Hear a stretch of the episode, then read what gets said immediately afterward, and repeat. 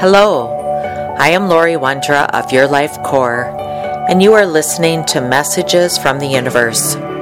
Here I deliver information from the mastery realms related to astrology, planetary influences, energy surges, and generally how we are evolving. I connect with angels, guides, ascended masters, astral beings, and those that come forward with messages to help us on our journey. Welcome, everyone. Hello, this is Lori Wondra, and thank you for listening. Today's topic is all about what do you do? It's a question that seems to roll off our tongue whenever we meet someone new. If we're curious about them, or it can be a conversation starter, it's a way to begin or open a door to something more. The next time you fly, notice those around you that begin a conversation with their new seat companion, and it often starts with the conversation that way. What do you do? Sometimes it's where are you headed, but most often it's what do you do? When you meet someone new, notice how quickly this question might come up. It's a doorway into getting to know someone on a different level, finding that commonality that we might have with the person sitting next to us or somebody that we've just been introduced to. We've learned to create the one minute elevator description in ways that label and identify who and what you are all about to make it comfortable and quickly explainable to the other person. It gives us that quick identity, or it can be that gateway to a deeper conversation of what we do and who we are. But is what we do who we are? Is that the same thing? I'll admit, when I was in corporate America, that was a relatively easy question for me to answer. My easy response usually went something like this I lead global IT teams for large scale software deployments and organizational change that includes people, process, and technology. That's easy to have that roll off my tongue, and it's easy for others to somehow pick out pieces of that and maybe identify to it. It was something that people could relate to, and in most cases, it gave them that what I do versus just simply a title. I met someone once and I gave them my title as CIO or Chief Information Officer, and then found out he was ex military. So, in his reference, chief meant something totally different, and I could tell by the look on his face he was totally baffled. I had to quickly correct myself as to what that meant. But life shifted, and as I came into more of who I am versus what I do, the lines began to gray. I didn't want to be known by what I do, and most of us don't. We want people to know who we are, not what we do, because they're usually very different. Sitting on airplanes would be uncomfortable when I was asked that question. Which I am story do I want to provide? I'd briefly eye up who was asking and intuitively measure what might be that person's comfort level in hearing. Am I a corporate executive or am I a psychic medium? Because there was a time in my life that I was really doing both. There are a few times, or were a few times along my path, that I was actually advised to perhaps not lead with that. Not tell people, hi, I'm a psychic medium shaman that walks many worlds. I was born with those skills and gifts versus others that I had learned and gathered along my path. And honestly, when people suggested that I not express that part of me, it caused me to wonder if it was something that they were uncomfortable with, something they hadn't been exposed to or experienced, or maybe they had imprints that that was all too wooey wooey or it was bad stuff. One of my gifts that I developed quite early on was looking at people's aura and using my intuition to give me a better gauge as to what they might be willing to hear, how open they were, or could I acknowledge what my gifts are or who I really am without freaking them out. I can't prevent somebody from feeling weird about what I describe as what I do, but I could maybe soften it. One case comes to mind where I purchased a cast iron angel, and that angel sits on my desk today, and she holds my business cards. And I walked into a small town antique store. In fact, this was my hometown, and I had my dad with me, so this was a long time ago. I laughed because I believed that the store and the angel called to me.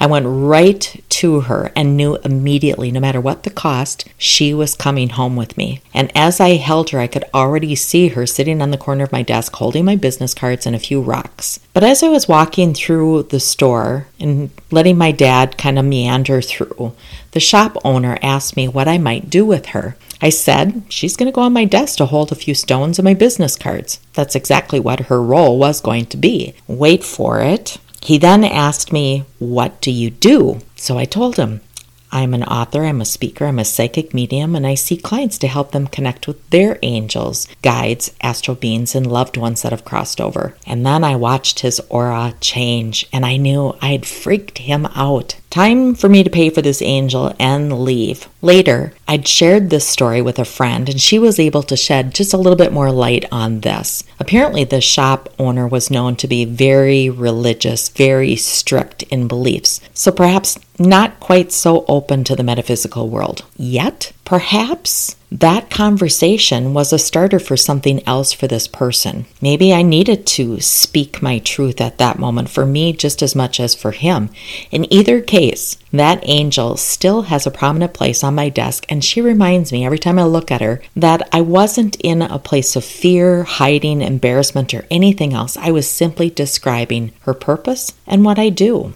I can laugh now when I talk about walking this journey and moving from full time corporate being to a part time healer and full time corporate to now full time speaker, author, healer, psychic medium, and with very little to minimal corporate strategic planning or coaching. The seesaw flipped for me from one direction to another, and much like a seesaw, it can either be a very gentle transition where you ride up on one end and down on the other, or it can be an incredibly bumpy one. I think we've all had that experience of being on a real seesaw and being at the top and having the person on the bottom step off so quickly that we come crashing to the ground. That's the difference between an easy seesaw ride, up and down very gentle, to that crashing down.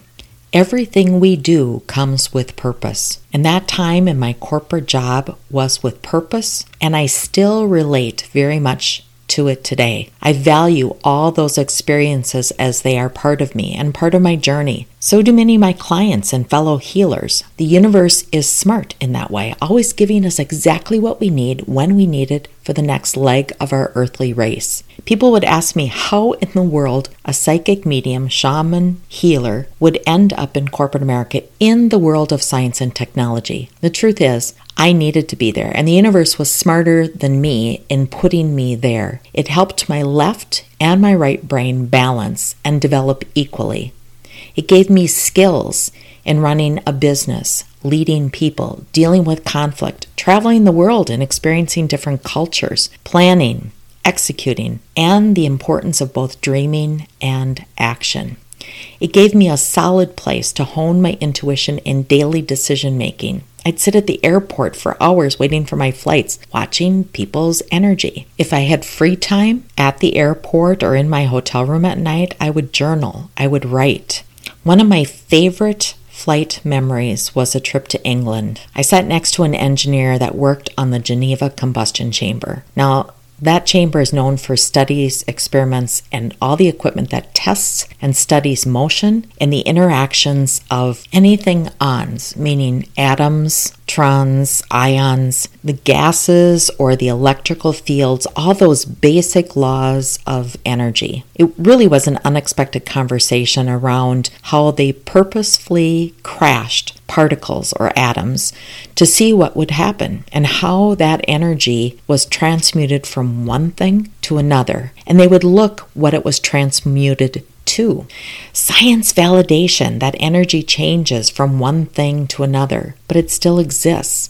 It doesn't disappear, doesn't necessarily grow, it transforms. In my world, where everything is energy, and I've studied energy, this six hour flight was educational, fun, eye opening, and it really helped me relate to what I already knew or believed about energy, but it just helped me put the science words and the science world around that. It gave me a science definition to energy and how they need to come together and how they need to live in the same space. The universe puts us exactly where we need, when we need it, and helps us interact with those we need to meet. So much like this gentleman was talking about the combustion of atoms and how energy is transmuted, I realized so too was my energy. My energy was transmuted on that flight.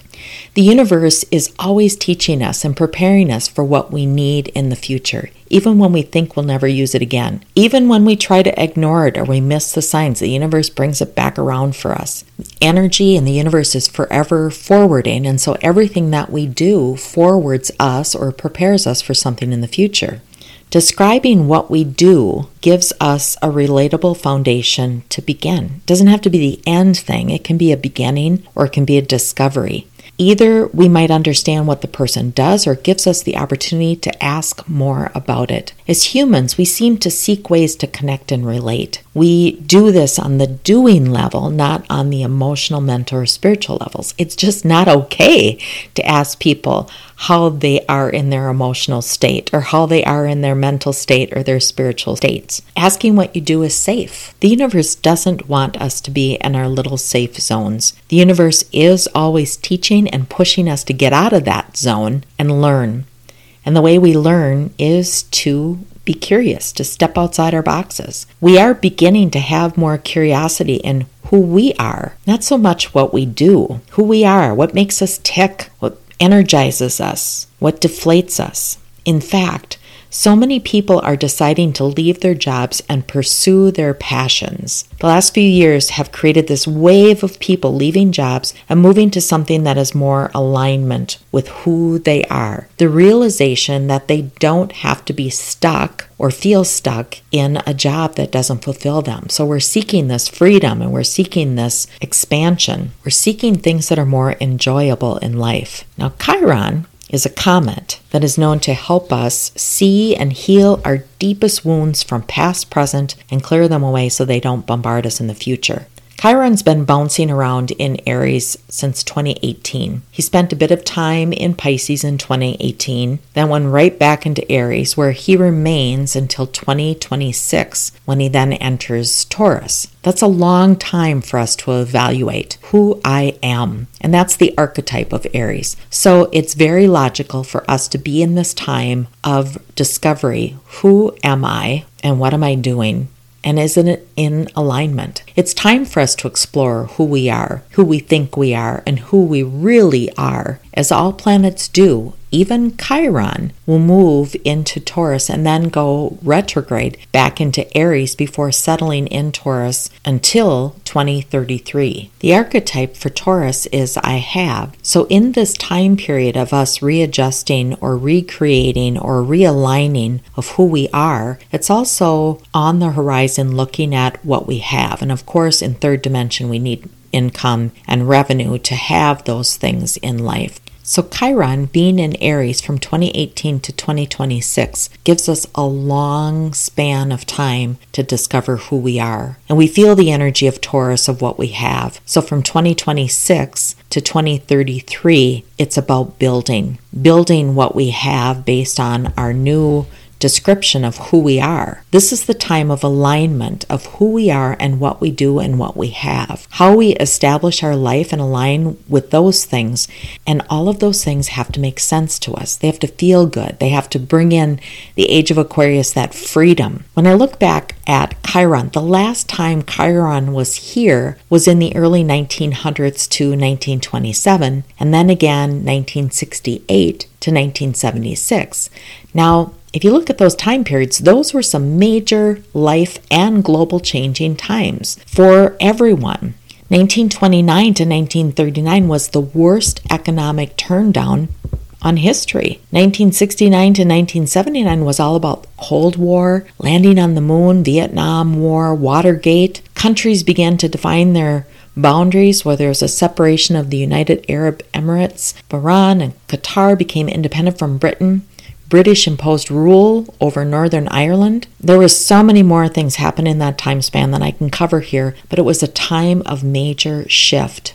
In reincarnation, we get to reestablish who we are in each lifetime, but we forget as humans we have that same opportunity to recreate our lives and certainly to become more aligned to our soul mission in one lifetime we talk about the age of Aquarius and it being that time that brings the strong push for freedom, whatever that means for us, being more identifiable with our soul. But the truth is is before we get to that place of freedom or what the soul is screaming as freedom, we have to clear and heal and remove those things that hold us back. Those things that keep us from being our pristine energy, our core source of divine light and love. It helps to understand what we might be holding onto or what might be holding us back and why we're experiencing some of the things in this lifetime. And the honest truth is, some of the things that hold us back is what we do. You are here at this time in this lifetime to heal karmic contracts, wounds, ancestral, present day imprints. You're here to change your beliefs and practices so you stop the imprints. You're here to play a role as to teach others to stop the imprinting of the energy of the past. The past ages, the ages of Pisces and the ages of Aries, this age of Aquarius is the most global sign of the zodiac and it rules networks, communities, those things that are based on mutual and common vision. It's collaboration. So, in the next 2,000 years, there's no more place for top down hierarchical cultures or extreme political doctrines. Aquarius is a democratic, egalitarian sign. The types of top down systems that have dominated our society in the last millennia will simply cease to work because we'll see them as needing something different. We're seeing ourselves as needing something different. The shift in the world is slow, and sometimes it doesn't feel like there's any shift happening at all, but there is. It's just very slow. In the world of politics, religion, judicial, education, medical, corporate, all of those, it's slow. But the age of Aquarius comes with a completely different operating system, something that requires us to hold more light, meaning we need to have more compassion, more love, and definitely more balance. The codes and keys that we've been receiving from the universe is preparing us for this time and for the future. We've seen increased solar flares, and we are entering the beginning of a four to five year stretch of increasing solar storm activity. Don't get in your head about how painful, energy sucking, draining, awful, impacting, psyching yourself up energy. This is a time where these amazing codes and keys are dropping in from the universe. The headache you might feel, sinus pressure, body aches, foggy brains, low energy, followed by volumes of energy, is all about rewiring of the neural pathways in your DNA. It's about the cellular shifts needing to change in order for us to absorb and glow more light. We have to physically change. And yes, for us to be who we are here to be, we have to change. It's not so much doing anymore, but it's being. The universe is dropping in education, information. Those codes and keys are being given to us. It is helping us know where to put us so that we can be where we're needed to be. In this case, where do you need to be? Where do you need to shine more light so that you can give more light and be more light? Chiron forces us to look at deep wounds, imprints, where we are off, where we're unhappy or misaligned with those love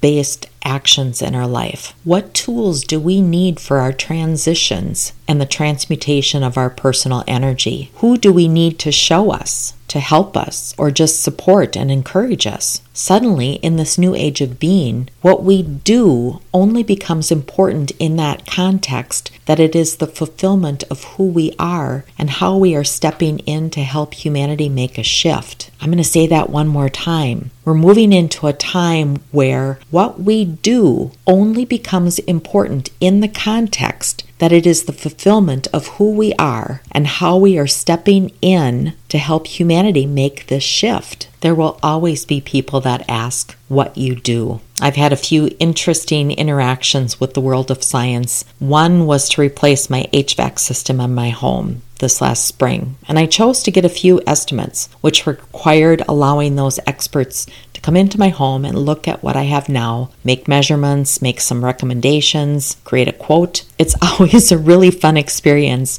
when I have people into my home. One particular gentleman opened the door to my chi room, which is also my sound healing room, and the room has three sets of Tibetan bowls, 10 or more crystal bowls, tuning forks, solfeggio tubes, drums, chimes, rain drums, and a few racks of gongs. The subtle look as he opened the door, then turned around. I was waiting for the question, but instead is, What do you have going on here? Or, What's all this for? In either case, it prompted me to respond. I do sound healing. I use these tools to move energy. Similarly, as the same gentleman walked through the rest of the house, I heard questions about all my rocks and crystals. And those conversations were really fun. You must really like rocks. To individuals sharing their own personal stories of their own collection or how others in their lives have been known to collect rocks. One brave soul asked what they all do, so he must have had some previous experience to feel brave enough to ask. Another speculated that I must kill plants to have so many rocks in my house. Over the years in this home, I've had many vendors that would sit at my kitchen table and write out quotes for whatever they were there for. They would ask casually, What do you do?